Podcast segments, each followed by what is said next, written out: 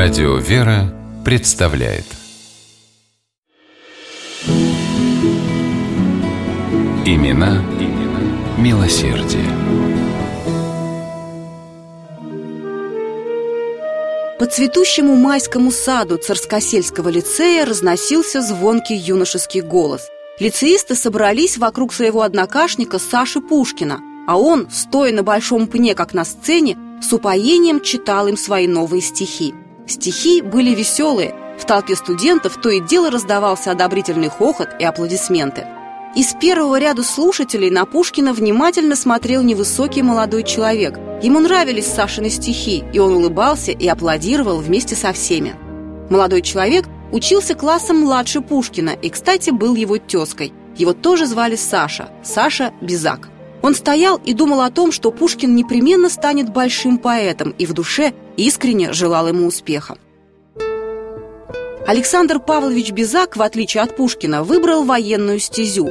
Во время русско-турецкой войны он сражался на передовой, а в минуты опасности молился Богу и вспоминал стихи своего, теперь уже прославленного лицейского приятеля. «Ты брани меч извлек и клятву дал святую от иго оградить страну свою родную». Эти строки стали для Безака своего рода девизом. Он участвовал во всех военных кампаниях того времени и в 1856 году за безупречную многолетнюю службу был произведен в генералы от артиллерии.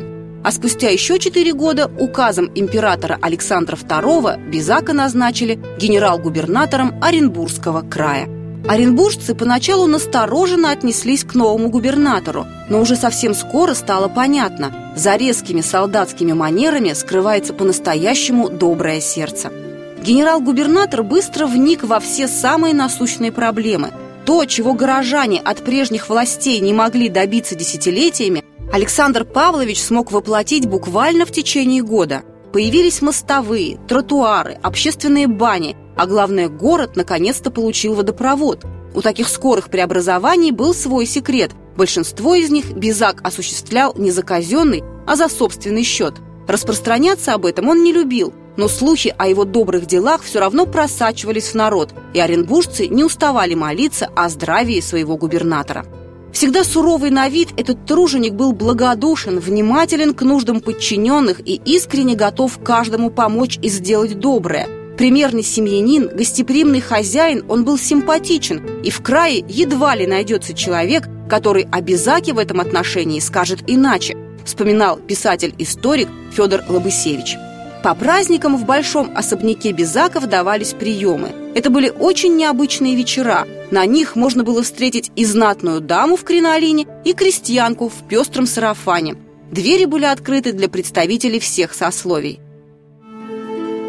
Часто устраивали безаки и благотворительные поэтические вечера, по возможности приглашая на них знаменитых поэтов, а выручку с билетов передавали на нужды городских учебных заведений и храмов. Вместе со своей супругой Александр Павлович учредил в Оренбурге общество вспомоществования бедным. Он первый внес пожертвования в его кассу, подав пример многим состоятельным жителям города – Вскоре общество уже могло обеспечивать бедняков пособиями, бесплатным медицинским обслуживанием и обедами. Словом, оренбуржцам было из-за чего грустить, когда их губернатора неожиданно перевели в Киев.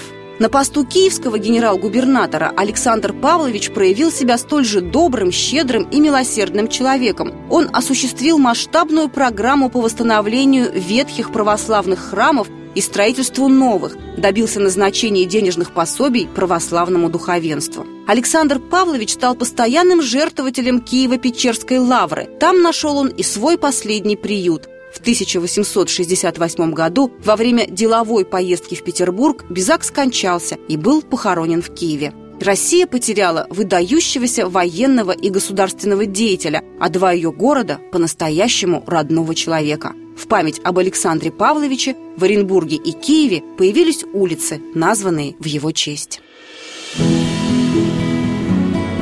Имена, имена милосердие.